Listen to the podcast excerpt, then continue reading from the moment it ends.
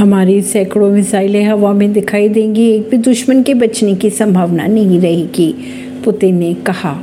रूस के राष्ट्रपति व्लादिमीर पुतिन ने कहा है कि कोई भी देश इस स्थिति में नहीं है कि वह रूस के खिलाफ परमाणु हथियारों का इस्तेमाल कर पाए। पुतिन ने आगे ये भी कहा कि अगर इस तरह के हमले का पता चला तो हमारी सैकड़ों मिसाइलें हवा में दिखाई दे जाएगी, जिससे एक भी दुश्मन के बचने की कोई भी संभावना नहीं रहेगी। परवीन सिंह, नई दिल्ली से।